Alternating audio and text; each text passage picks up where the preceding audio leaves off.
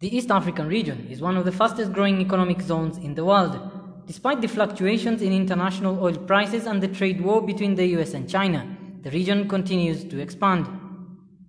The expansion is primarily driven by a strong performance from the leading economies Kenya and Ethiopia.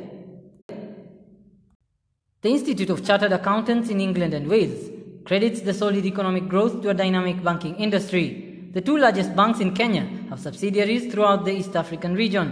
The lenders have also digitized their businesses, therefore leading to improved performance. Due to development in the banking sector, big national brands are merging to improve their performance in the competitive market.